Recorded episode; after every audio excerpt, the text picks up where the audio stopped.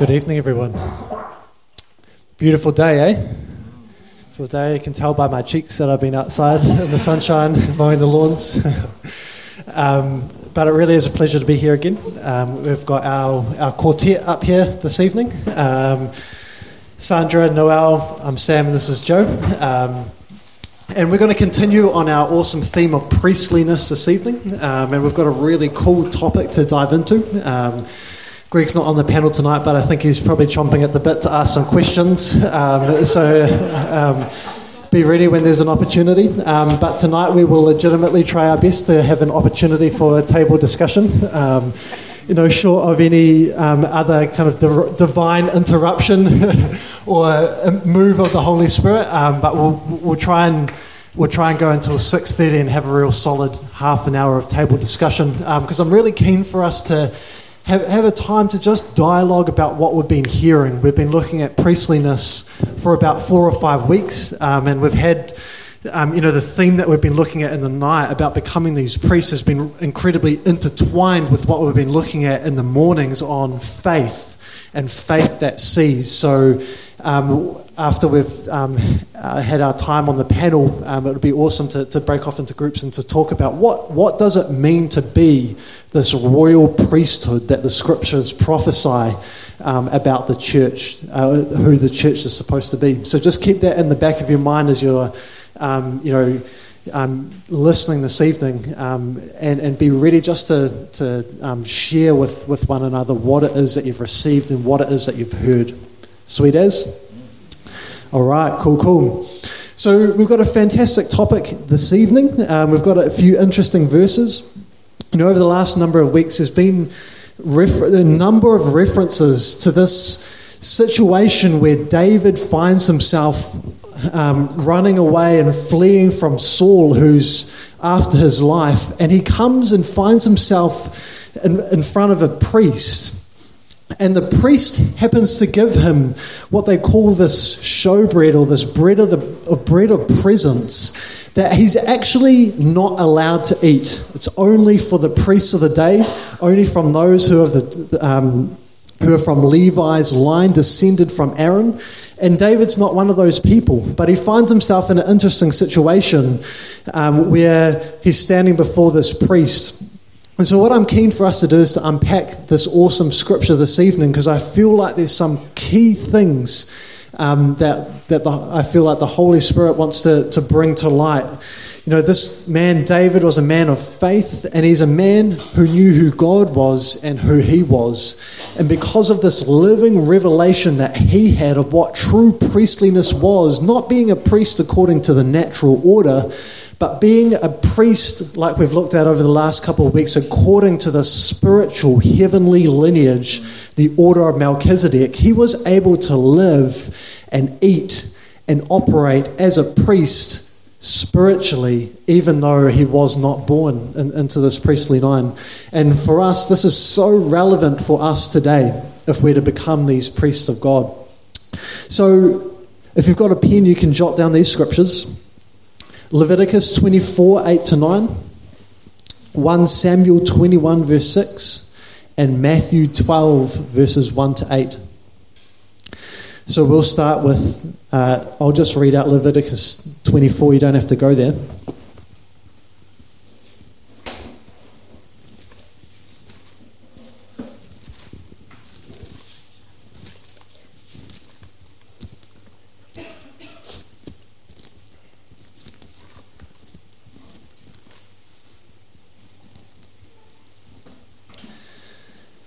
All right, this is Leviticus 24, 8 to 9.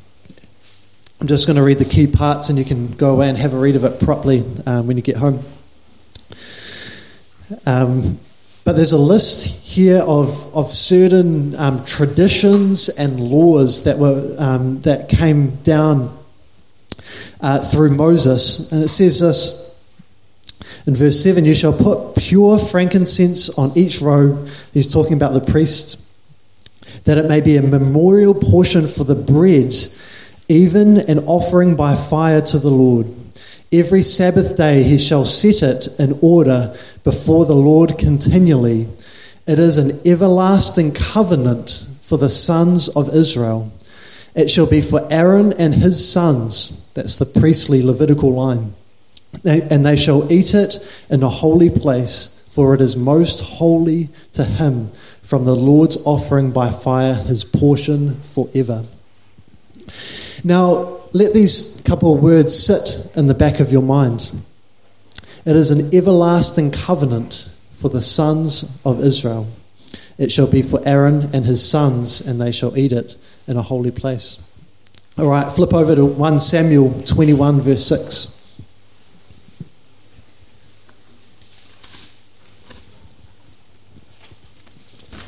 It's all right to read a little bit of scripture every now and then, eh? Even if it's from the Old Testament, even if it's from Leviticus, I reckon.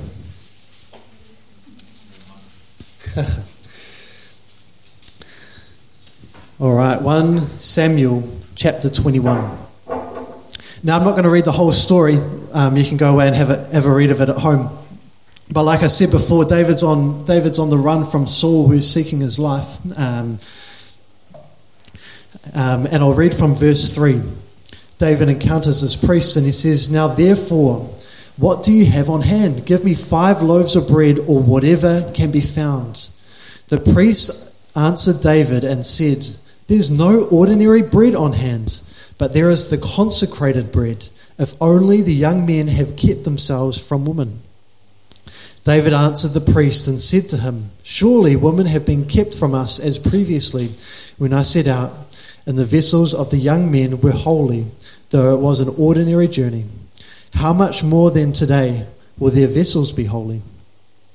So the priest gave him consecrated bread, for there was no bread there but the bread of presence, which was removed from before the Lord, in order to put hot bread in its place when it was taken away. All right. Now turn to Matthew chapter 12, 1 to 8.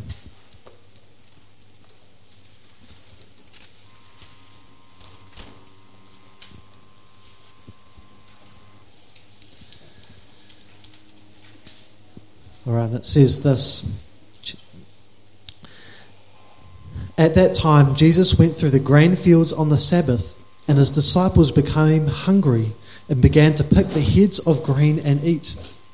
But when the Pharisees saw this, they said to him, Look, your disciples do what is not lawful to do on a Sabbath. But he said to them, Have you not read what David did when he became hungry, he and his companions? How he entered the house of God and ate the consecrated bread, which was not lawful for him to eat, nor for those who were with him, but for the priests alone. Or have you not read in the law that on the Sabbath the priests in the temple break the Sabbath and are innocent? But I say to you that something greater than the temple is here. But if you had known what this means, I desire compassion and not sacrifice, you would not have condemned the innocent. For the Son of Man is Lord of the Sabbath. Fascinating little passage, hey? And it can be so easy when you read the scriptures to gloss over these kind of passages, particularly if it's Leviticus. you know, but actually, contained within Leviticus and in every book of the Bible is eternal promises for us to lay hold of and enter into. You know, we've been looking for the last number of weeks about priestliness. And, you know, I, to be honest, I can't think of anything more irrelevant for this modern day and age, naturally and physically, than being a priest and the things of God, you, th- just, you just think of the, the, the kind of things that we talk about here on a Sunday evening. Being a priest, sitting on God's throne and reigning with Him for a thousand years in the future, being a temple, being the bride of Christ. All of these things, you think, like, if, if if you weren't seeing God's heavenly and eternal calling and purpose for the church, you would think that they are absolute, complete, utter rubbish. What on earth are we talking about? This is, this is a, a book of laws that was written 4,000 years ago. It's totally worthless. But yet, it's these very scriptures that, um, that can bring to light well, not the scriptures themselves, what lies behind the scriptures is God's promise for us today as priests of this eternal spiritual order priests according to the order of Melchizedek.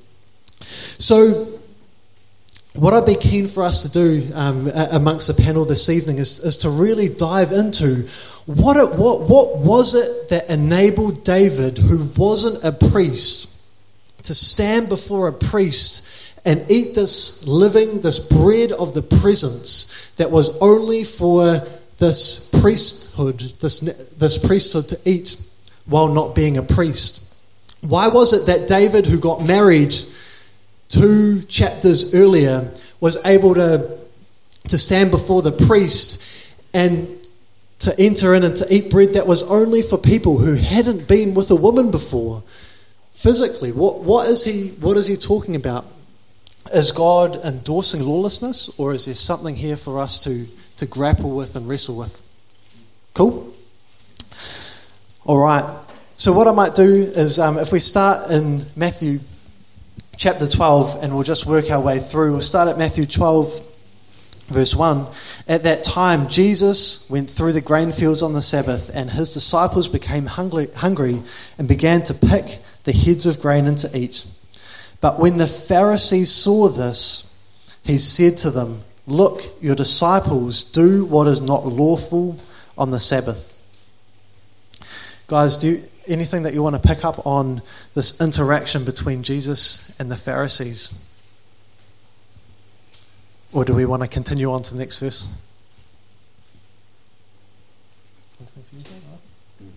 The next verse, all right. But he said to them, Have you not read what David did when he became hungry, he and his companions, how he entered the house of God and ate the consecrated bread which was not lawful for him to eat, nor for those with him, but for the priests alone? Noel, I don't know if you do you want to kick us off. How was David able to enter into um, this temple of God and eat this bread that was only reserved for the priests? Um, um, probably what I'll do is I'll start from way, way in the beginning, because David is a man known for uh, his heart after God. And so, even when he was a, a, shepherd boy looking after his father's sheep in the wilderness, you know, his heart was always after the Lord. And you could see that in the Psalms, and you could see how he depended on God for everything, um, even protection, even, you know, when, when when wolves come and lions come. And even when he was already king, living in a stately palace, he would always prefer to dwell in the tent of the tabernacle, spending the night there. And you will see that in the Psalms, you know, it's talking about how a day in the temple is worth a thousand years elsewhere. Um, and so that sense of love, that sense of desire for the Lord, that sense of intimacy for the one of God, for God, um, created something, I think, established a, a sort of relationship that God Himself has revealed to David the mysteries of Christ that were far beyond his contemporaries.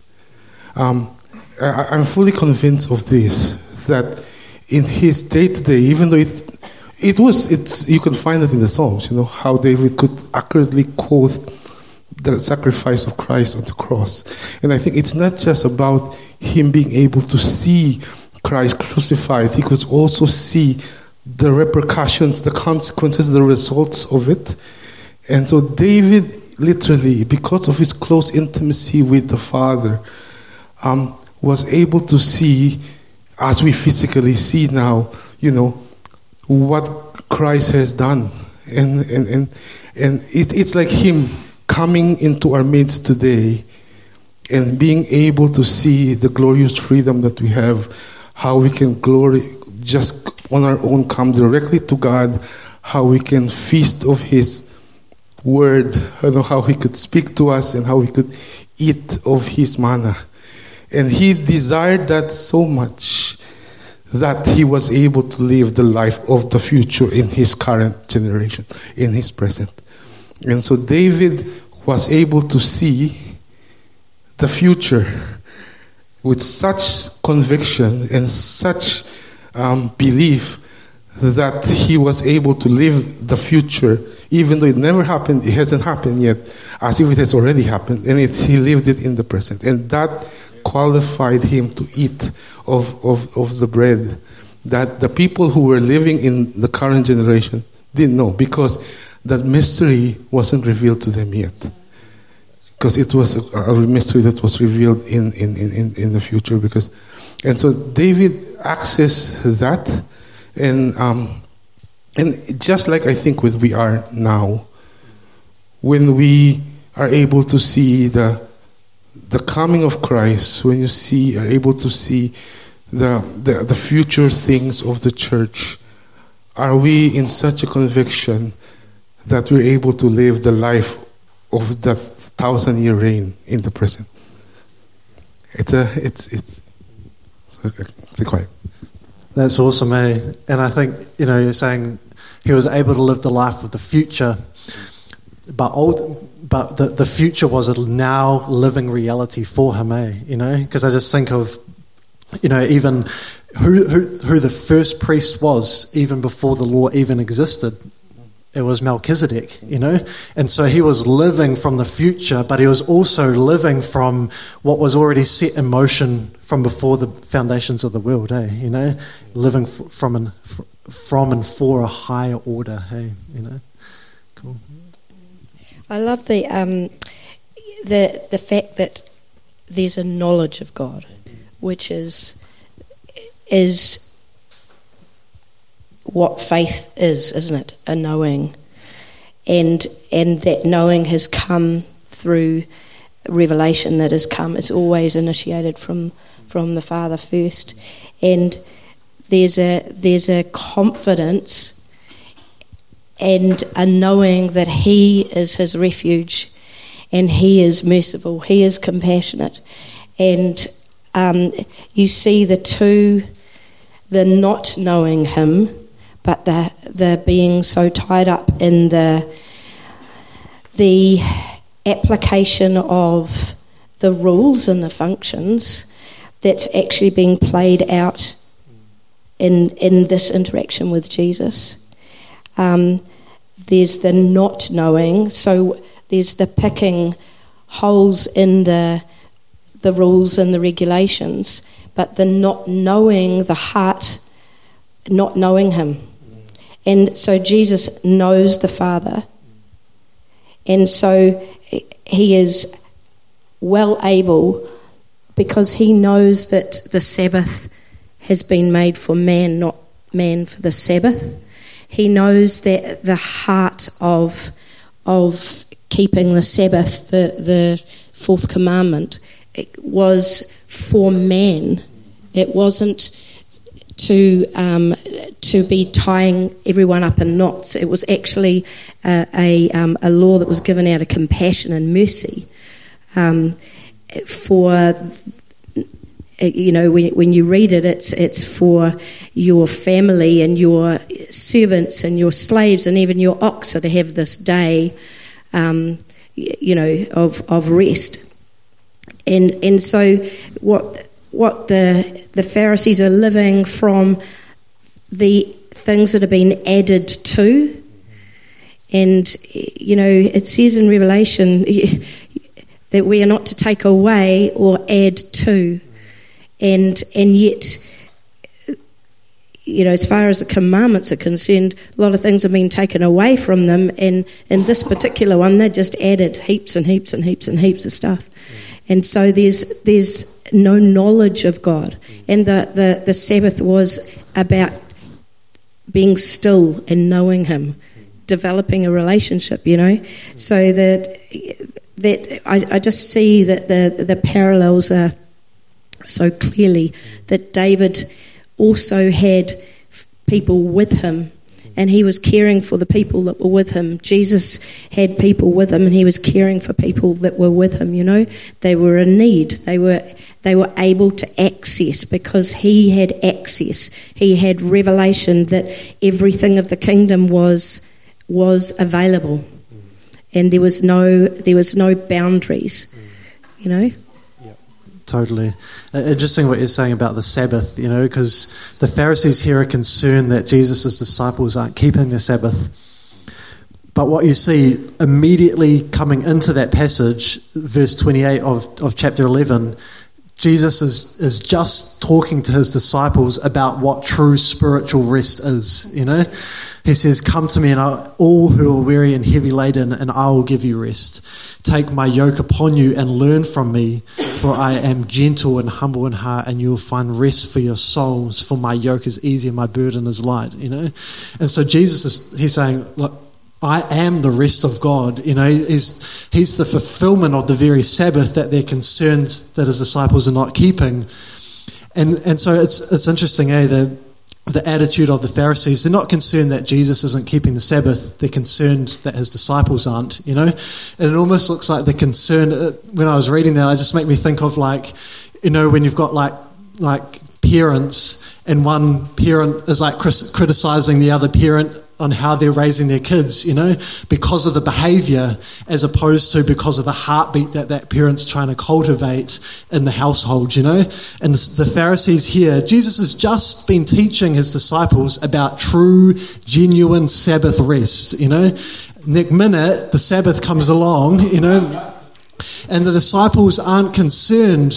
Uh, the, the Pharisees aren't concerned that the disciples aren't in this position of Sabbath rest they're concerned that they're not meeting the letter of the law, which actually wasn't the law at all. It was an add on, a religious expectation of the day. And so their view is on natural earthly behavior, whereas for him, he's saying, guys, it's not actually, it's not about behavior at all. The Sabbath starts in the heart and then it's expressed in the way that you structure your life in terms of putting aside time to seek me and be with me and, you know, but ultimately, there's a, there's a heavenly posture that Jesus was living from, right? And that he was leading his disciples into. And that's what we see here in the Sabbath, but we also see in David, you know, who wasn't just living like, like we see with Melchizedek, the earthly form of things. He was living from the indestructible life and power, the resurrected life of being a true priest according to this new order, eh? So some some powerful stuff. Mm. Any thoughts there? Probably the other thing that struck me about this passage is there's a bookend between this. So in the middle is the where he talks about the rest. Just before that, he's taken them on for another example where they're looking at the external and trying to make sense of it. So this is when they're saying, well, basically, if if John the Baptist is right, then Jesus can't because he's in the desert eating locusts and he's eating and drinking in the town. And then that's where the, that scripture, wisdom is vindicated by her deeds, is. And it just struck me as another example where they are saying it's either that or it's that. Both, it's, they're looking at the behaviour, saying what is true. And he's saying, no, actually, yes, you know, we're in of different covenants and different points in time, but actually, we're all part of this divine thread, which is God's story. And then he moves on to say, My yoke is easy and my burden is light. This is a completely different thing. It's not about what the right thing to do is and the wrong thing to do is. It's about knowing me and then through on. Which doesn't take away from the fact that there are instructions and commandments. So you like you even see in David and reading in some of the Psalms, like in Psalm 19, you know, like the whole Psalm is about how much he loves God's law, you know, um, and and how devoted he is to God's instruction. And to me, it's almost like he's, he's not saying, guys, the, the, the message of the story is not don't follow the law, right? You know, it's that there's a heartbeat that lies beneath the law that you have to come into. And in fact, I think it's his love for the law, which was actually the very thing that qualified him to actually not obey the physical law in that moment. You're actually living from what the heartbeat of the law was, the law of the spirit, hey, you know? So it's always that those two parts of a of a much greater whole, hey. And I love, um, if I can just butt in there too, um, to me, um, it, it, it, the passage that starts in 25 of um, Matthew 11, um, Jesus is having this glory time with the Father. I praise you, Father, and look what he's praising him for Lord of heaven and earth, that you have hidden these things from the wise and intelligent and have revealed them to infants. Yes, Father, for this way was well pleasing in your sight. And and to me, I just love that. You know, all of these things are so connected to each other because you have um, the flesh that wants to enter in and come close to God and thinks that it's about keeping these things and the things that we do. And so it's judging everything by what we do and our behaviour, and therefore is judging others by their behaviour and everything. And, um, and yet it doesn't know Him, it doesn't have any power to bring us into the true knowing of Him that brings life in us. And, um, and that's on purpose because, because unless we are humbled, we don't receive. You know, unless unless we are coming as little children, unless we're poor in spirit, we don't have any hope to come in and and receive because we think we've got another way. You know, we've got this way, and and this way continually is opposing the spirit way. The flesh way is always opposing. It was opposing Saul was the flesh way opposing David in the old, you know, and and the flesh and the spirit are constantly opposing, and it's still happening now because the flesh doesn't want um, doesn't want the humbling that's involved to come into the spirit life. You know what I mean? So so the entering as rest is dependent on us ceasing from our works which is all tied up with what the flesh wants to be in control. Um, so they're all magnificently tied up. And I just love the fact that he says, but something greater or someone greater than the temple is here. the veil himself. Do you know what I mean? So, so now, now through me, you can come into this very intimacy because of who I am, you know. I find it quite hilarious in a way. At the same time, also how gracious Jesus was. You know, here you see this group of people who claim they know the law and how they interpret the law. They even added things to the law, and how they would quickly point it out. But the giver of the law is in their midst. You know, if you're talking about the correct interpretation of the law, Jesus is the one who can give the correct interpretation of the law, not them.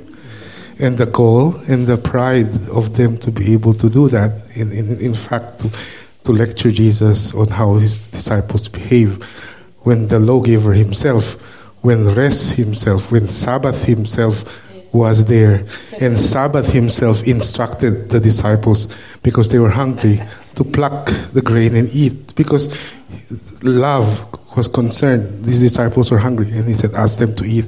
And it's it's in the law itself. You know, you could go into your neighbor's vineyard and pluck things to eat, but the the all-knowing Pharisees would look at that and said they are already working because they were harvesting, they were um, milling, and they were um, winnowing because they're plucking, they're harvesting, so they were. Um, milling because they were doing this with the grain heads and they were blowing and so they were milling. But this is just how, how low they have gone in the midst when, when Christ Himself said, I am the Sabbath rest. So the law itself was given to point to Christ. You know, the, Him giving them to, bread to eat was said, Because I am the bread of life. And so the Sabbath was given to man so that man, man would realize that man cannot exist without the Lord. He depends on God for everything. And so it, it's like the same way. The bread in the showbread in the tab, in the temple was also to show man because there's a miracle that's happening. If you if you look at, at I tried to Google about it, they would say the bread was done on a Sabbath, but it stayed warm and hot throughout the week until it's re- replaced. And so when when people come to the temple They will open the, the, the door and show, and the, the priest would tell the people, See how beloved you are of God. You know, He has provided, by looking at the bread, how it has stayed warm in His presence and fresh throughout the week. That how God is your provider, He is your source of livelihood and sustenance. And so you are meant to stay in, you know, being aware of that you depend on Him. You know, He is your rest. And so even with the creation setting, you know, the first work of Adam and Eve, before God asked them to do some things after, was actually to rest. They were created on the sixth day, they rested on the Sabbath, and after resting, they were prepared to work. And so everything has to, God has already done everything beforehand. And so the, the throne is, you're actually supposed to start from rest. It is only in sin that they start from toil. And they will continue to toil forever and ever. And Revelation says that those who have the mark of the beast will toil forever and ever. And that is actually the, the difference. And toil is the consequence of the fall, right? You know, Adam and Eve sinned, and the outcome was that they would have to toil and work the ground by the sweat of their brow and, and their hands, you know. And so that's, that's awesome. I thought interesting here in, in verse 3, you know, it's saying Noel about the, the Pharisees. It says, but, but he says to them, Have you not read what David did when he became hungry? You know? Uh, interesting, have you not read? You know, they probably had read, you know, but they probably didn't know what was written, you know. And to me, those are two polar opposite things, you know. Like anyone can read. You don't even have to be a Christian to read the Bible and to know the, the scriptures and, and what, what the scriptures say, you know. And so he says to them, Have, have you not read? And they, well, we have read, but just because you've read doesn't necessarily mean that you know what's written and have a living knowledge of the one that it's written of, you know? And that's what David had, and that's what Jesus had. But what these Pharisees didn't have a, you know, they had a form, but not the, the substance of, you know. So. All right, 6:41. It feels like we're just kind of getting started, but I'm very keen for this uh, table discussion tonight. So we might we might call it there, and we'll um, we'll continue this dialogue, what we've been looking at at the table. So, like I was saying, what I'm keen for us to, to talk about is what does it mean to be this royal priesthood? We've talked about this priesthood being of this new heavenly spiritual order. What does it mean to be the royal priesthood? Cool? All right.